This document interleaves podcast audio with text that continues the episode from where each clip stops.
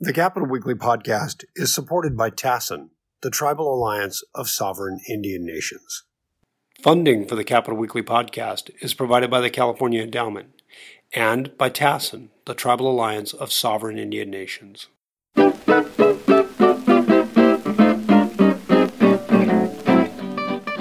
Uh, greetings and welcome to the Capital Weekly podcast. I'm John Howard. I'm joined by Tim Foster. Hello. And we have with us as our guest today Jon Fleischman. Hello. A political strategist, founder and editor of the Flash Report, and the former executive director and vice chair of the California Republican Party. So we wanted to chat with John about a lot of things today, but one, I think, uh, overarching question is here, John, you're a uh, longtime Republican, and there's turmoil, I think, within the Republicans nationally, and I guess within the state about the Republican leadership.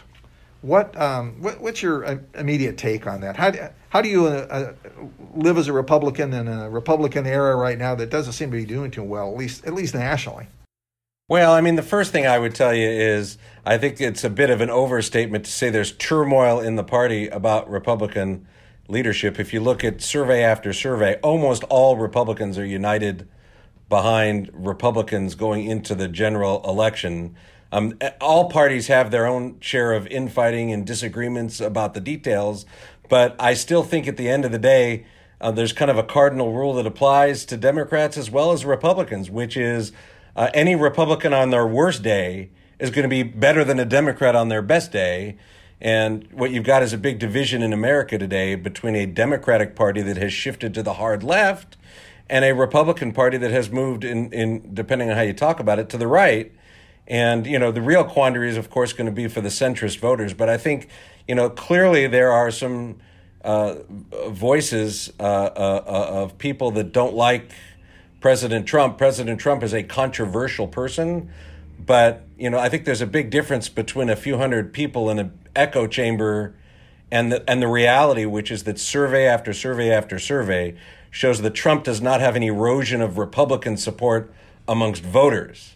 Um, uh, you know, that having been said, you know, I'll be the first one to say, um, you know, I, I'm supporting Trump, but it's not because I'm enamored with Donald Trump. I, Trump does things that I think are great, and Trump does things that I don't like. And I think a lot of people are in that position.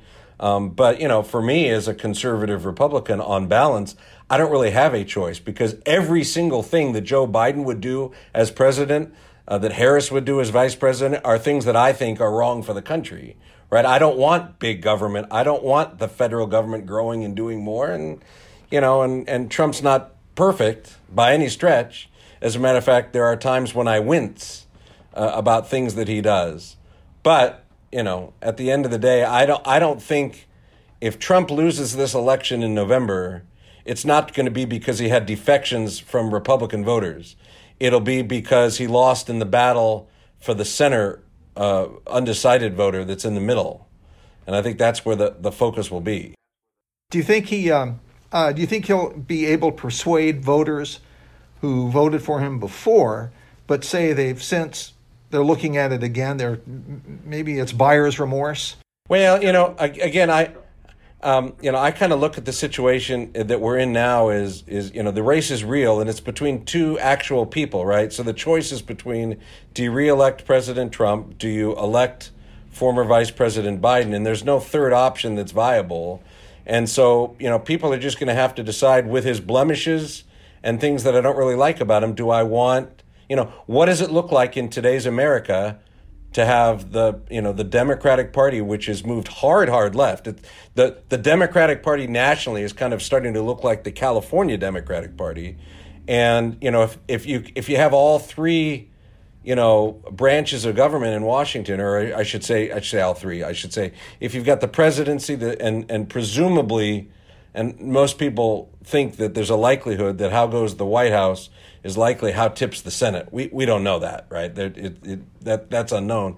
But you know, if you're looking for, you know, a hard left turn, then you got Biden. There's no there's it's not like there's a moderate course. There's no Bill Clinton. If you look at Joe Biden, Biden is not a I mean, anyone's a moderate, I guess, next to, you know, crazy Bernie, but as a practical matter, Biden's plans for what he wants to do as president involve incredible growth of the federal government, incredibly large tax increases, a lot of aggressive agenda on climate change, and a lot of issues like that. The big, you know, a lot of big plans, and and and he's going to get pushed very hard by AOC and the the left, and and and again, so so you got this this difficult position. If you're a centrist or a more moderate voter, you really got you know kind of the choice of two extremes and so I, I that part of, John, isn't that part of Republican messaging is sort of to identify? And, and I should say this: I think in order for Donald Trump to get reelected, given the economic uh, challenges of COVID,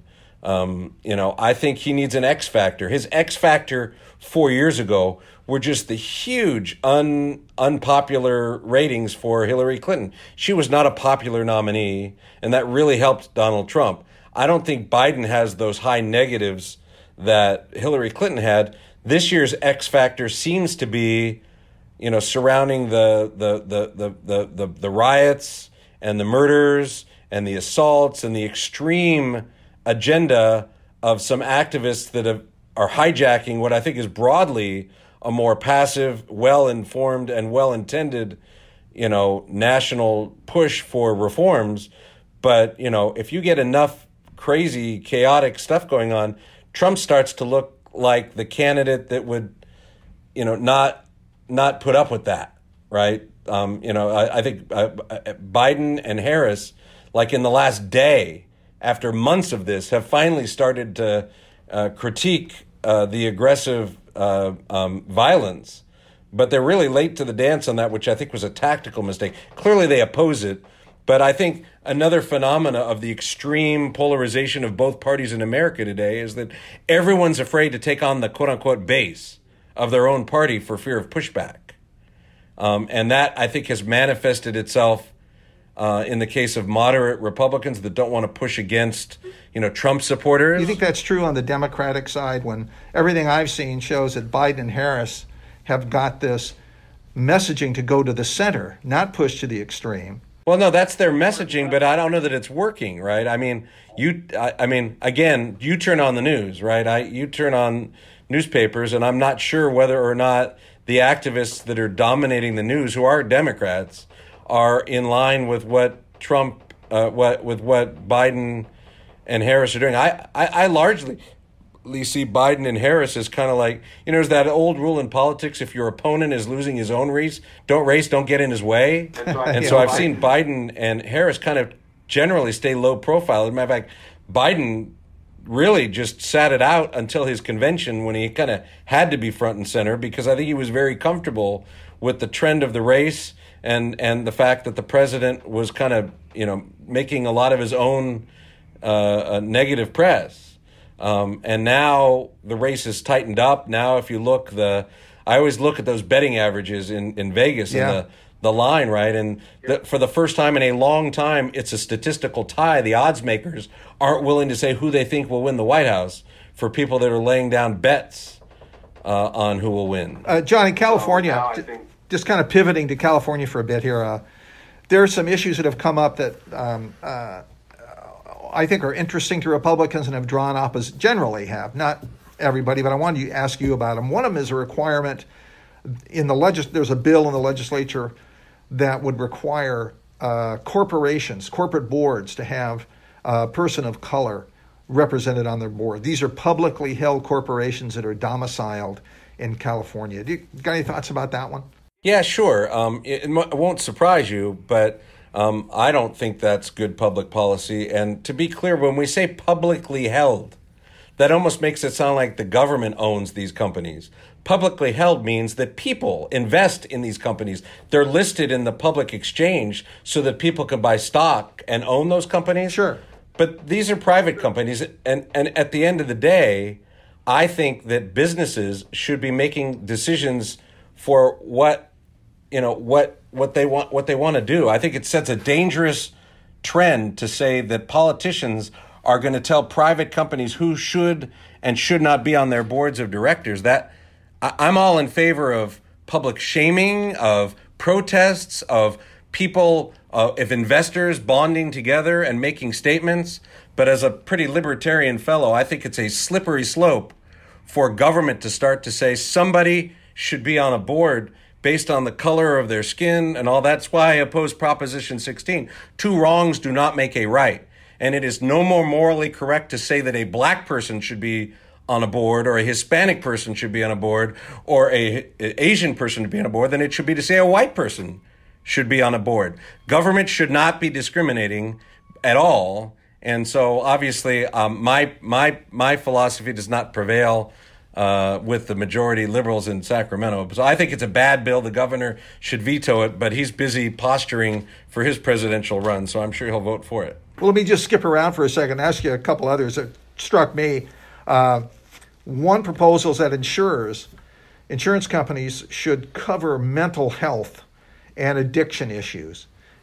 That's always been a fight between insurers and others, and I'm just wondering if you had any thoughts about that one. Well, I have broader thoughts about the healthcare system in America, which has evolved to a point where the individual consumer no longer is making decision making, which means the the costs are overrun. I mean, the system is broken, and the left would tell you to solve the problem by you know, by the public option and by making it all government run.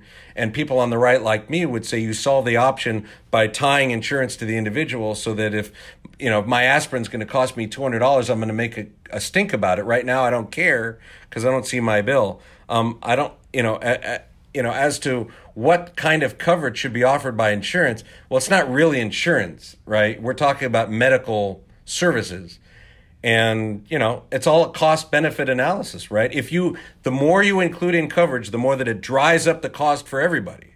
And so you just have to make these broader decisions right? If if you're going to say that every single person uh, out there should have uh, that the healthcare companies should be required to provide them benefits those all come with costs that will then be spread out and borne by every single person who pays insurance. And so you get a philosophical question about, hey, I'm not sick, but should I be paying higher rates to cover insurance for all the people that are sick?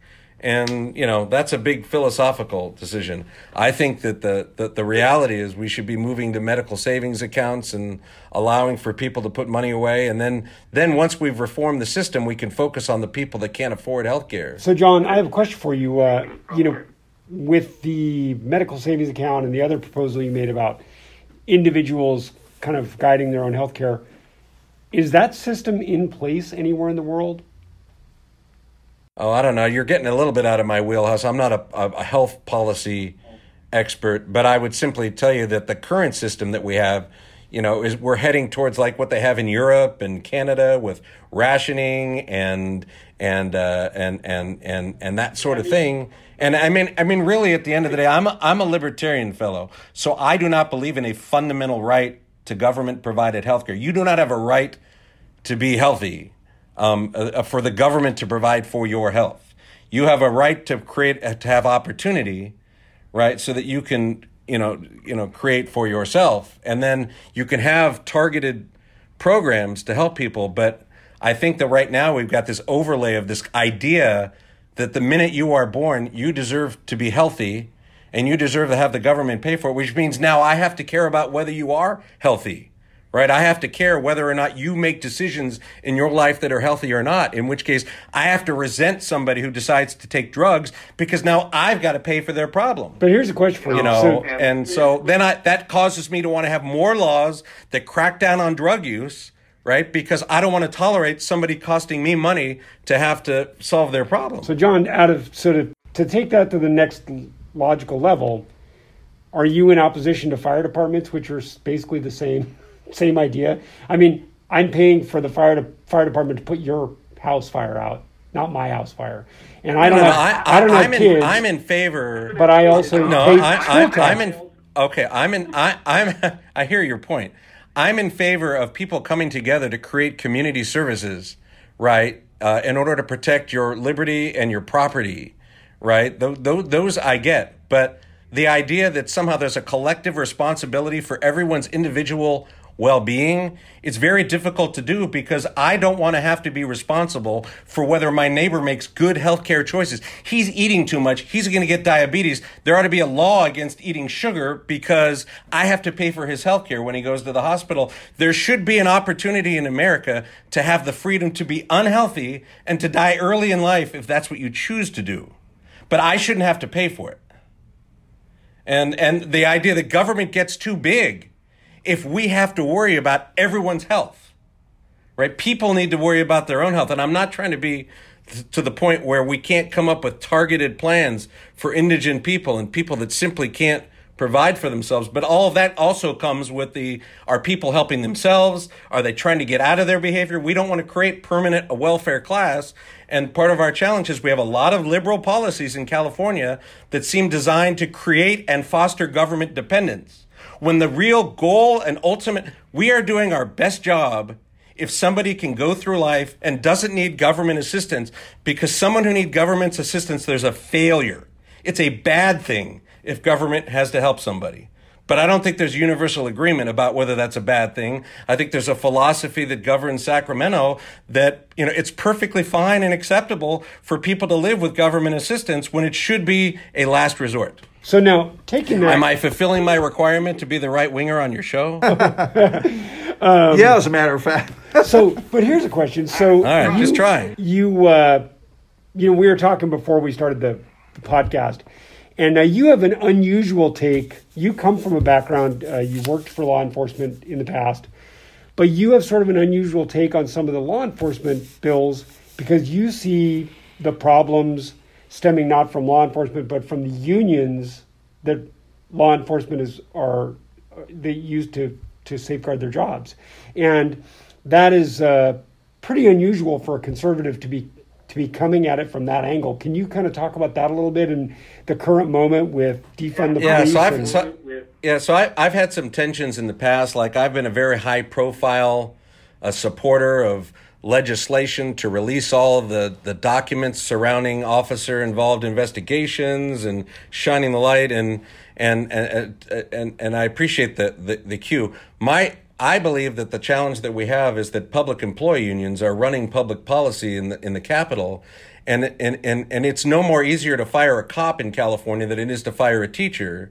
And you get to a point where if people are doing bad things, you know, the unions have put in so many things into place that make it very difficult for even the most I mean I mean if the minute you think that a police officer or a teacher have done something bad you're not allowed to talk to that police officer or talk to that teacher until they have their union representative in the room, possibly a lawyer in the room.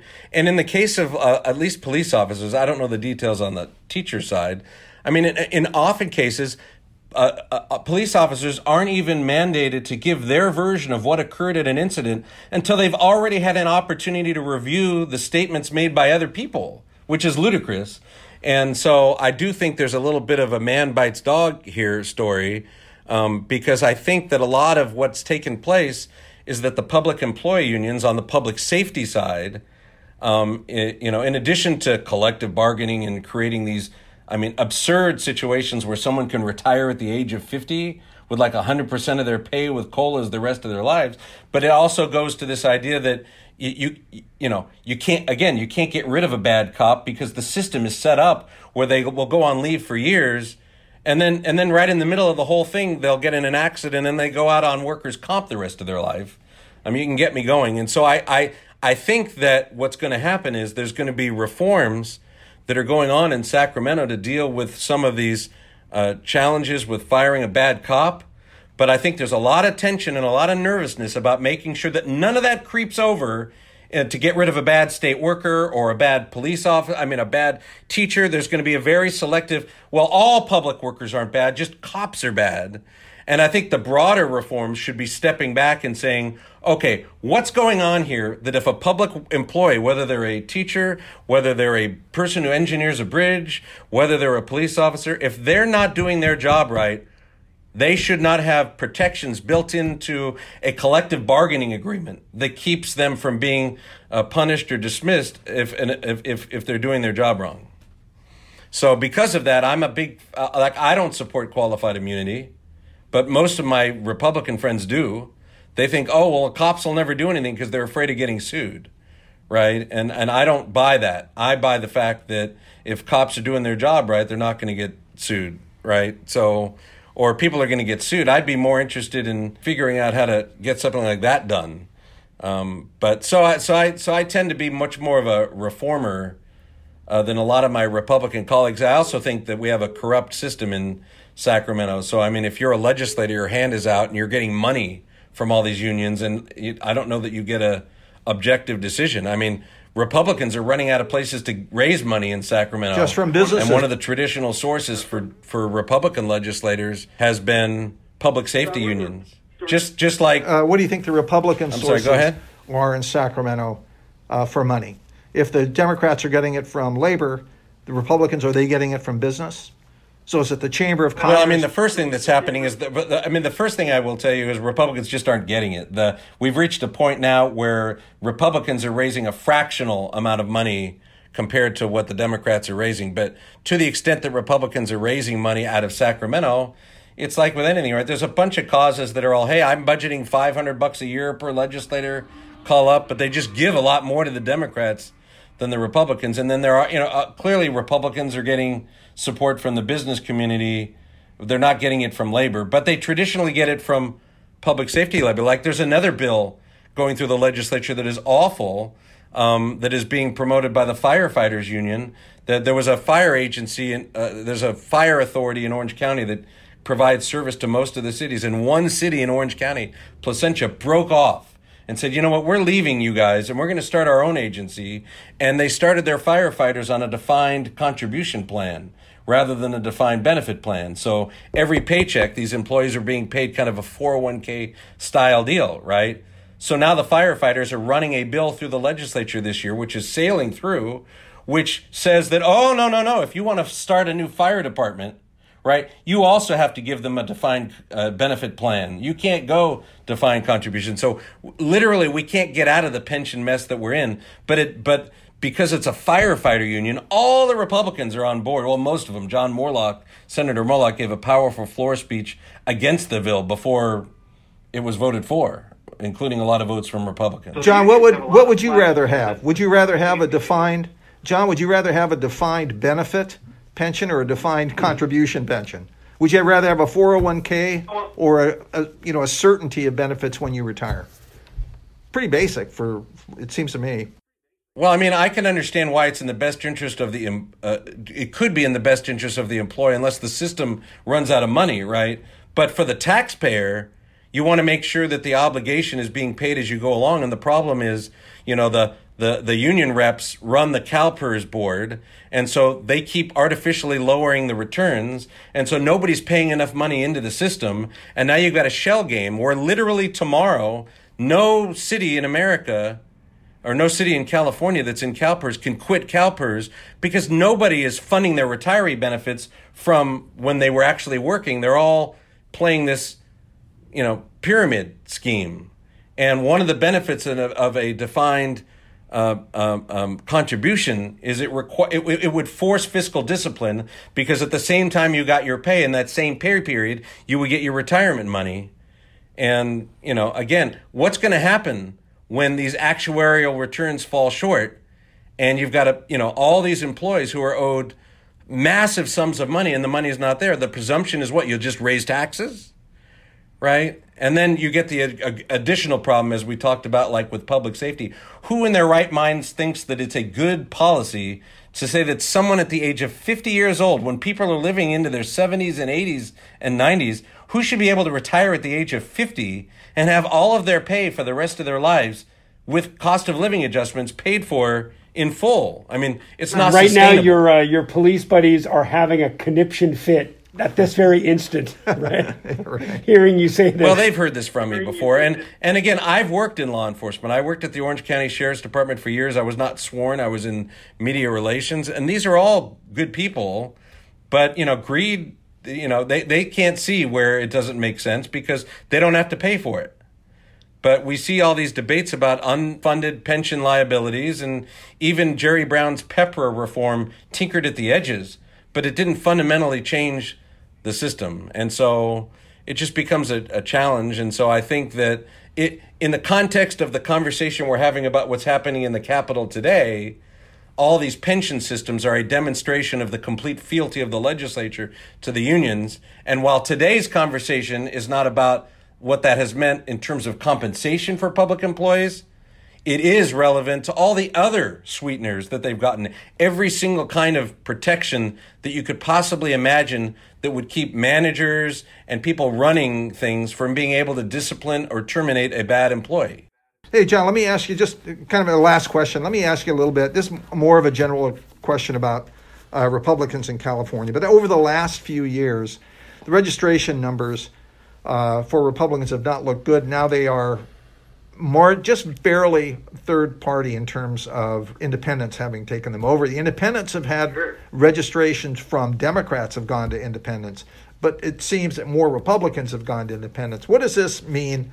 Um, Republican status now. What does this mean for the future of Republicans in the state? Or and this is something happened pre-Trump. This isn't a Trump issue. Oh, sure. No, it's all it's all bad news. I think that the that the Republican Party in California going back many many years. I mean, the last the last year, frankly, that any substantial amount of money that was spent in California was 20 years ago when I was executive director of the party because that's the last time we had a competitive race in California and and, and Bush and Gore the money was spent here. Um, since then, California's gone all blue, and part of the challenge is, uh, and I believe this firmly, that there's a mentality in politics of looking at the ne- that the Republicans have of looking at the next two years only, and then the next two years, and the next two years, and it, it involves an invest. If you want to bring California back again, you need enough of an investment uh, eh, to look long term in California. And you know, I I can't tell you how many times I've heard the argument of, well, why should we compete for a U.S. Senate seat in California that has one vote when the same amount of money can get us four seats otherwise around the country? And so I, eh, the reality is, you can't change the way the people think about the party in California until you're messaging and talking to the people of California. And right now, Republicans are on defense and doing only messaging in districts that are competitive. And I'll give a lot of credit to the to the the infrastructure of the left in California. Um, they devote hundreds of millions of dollars every election cycle uh, to the work that the unions do, either reportable or not reportable, the contributions, the money. I mean, I think Republicans in this next election in California are going to get outspent 10 to 1 or more in legislative and congressional races. Um, and you can't fight a battle if you don't have ammunition, if you're not out there fighting the good fight. I don't think Republican policies and ideas are bad. I think that we're lacking an ability to take those messages to people and convince them otherwise. And then eventually you get a self fulfilling prophecy where more Republicans are moving out of the state, more people that are, are, are, are, want progressive policies are moving into the state. And you know you might reach a certain point where it's really hard to flip it around. Well, one one question you've been pretty vocal. I mean, because I because I will say this. I, let me add real quick. There's always a debate. Oh, the Republican Party in California is too conservative, or the Republican Party, you know, and and I just look back and candidates are defined. I mean, parties are defined by their candidates, right? And you know, between Arnold Schwarzenegger and Meg Whitman, and you know, I could go back and back over, you know, uh, Neel Kashkari, right? We consistently, as a party, put forward statewide nominees that somebody like me, a right wing Republican, has to has to, you know, hold their breath to vote for. Our party is not having a problem because we're not putting forward moderate candidates. Um, and and that's an important to note because a lot of people want to make it out like the Republican Party in California is a bunch of right wingers. Every major tax increase that took place in California, you know, uh, through the legislature had Republican votes. So, but one thing you've you've been pretty vocal, uh, at least on social media, about some of the xenophobia that you've seen coming from conservatives, and I know that you were outraged when there were uh, discussions about Muslims being bad and that were coming from conservatives, and you came very much forward and said that's un-American. That's stuff that I don't like. Right. right? I mean, obviously, I don't like class right. warfare. I don't like people being singled out because of their, you know, background or religion. Those those will be things. Uh, there are things that happen when you roll your eyes, but it goes to show you how far left the Democrat Party has come to America today. When it's an easy choice for somebody like me to cast a ballot for Donald Trump. I mean, he has a lot of things that I don't like about him, but they don't even pale in significance to the loss of freedom and liberty that I will get if the Pelosi Congress is sending President Biden their legislative package. It is going to mean a huge, huge change in the relationship between the people and their government in America. A whole lot more government and a whole lot less liberty. I can't, I, I don't even know how to deal with that. And nobody's given me a, a third choice. Okay, so I'm going to sneak in one last question. So you worked for Breitbart as the California editor, and now Breitbart is is under indictment. Did this come as a surprise to you? So let's back up. I think that Steve Bannon. Oh, I'm sorry, Bannon, not Breitbart. Right, Steve Bannon used. Uh, well, you know, I, I don't. You know, so I was friends with Andrew for a long time. He asked me to come on board with Breitbart when they opened up a California vertical. I wrote California columns there for many, many years, and then, frankly, um, we just parted ways. You know, and you know, I think that that um, you know, I was the I was the actually the only editor at Breitbart who publicized that they voted for Vin. I voted for Vin Scully in 2016 for president, not Donald Trump. I actually didn't think Donald Trump would govern as a conservative, but he largely has, um, other than the tariffs, which I really hate. Um, I, John and I were talking about the tariffs before we did this Yeah, podcast, so- imagining that they were probably making your butt tight. Hey, John, we got to wrap it up. So um, thank you very much. You've been very patient, and uh, this has been a lot of fun. And thanks for participating. Well, and, th- and, thank- and thanks to you guys. I think you guys at Capitol Weekly have been doing a great job for a long time, and uh, the, we're all better off for the fact that you're around. God Hey, bless you, my you. son. We like to hear that. Tim, thank you very much. Thanks, John. And this is John Howard. I, we will All see right, you next go time. around. re-register Republican right after this call, guys. Okay. Take See care. ya. Bye bye.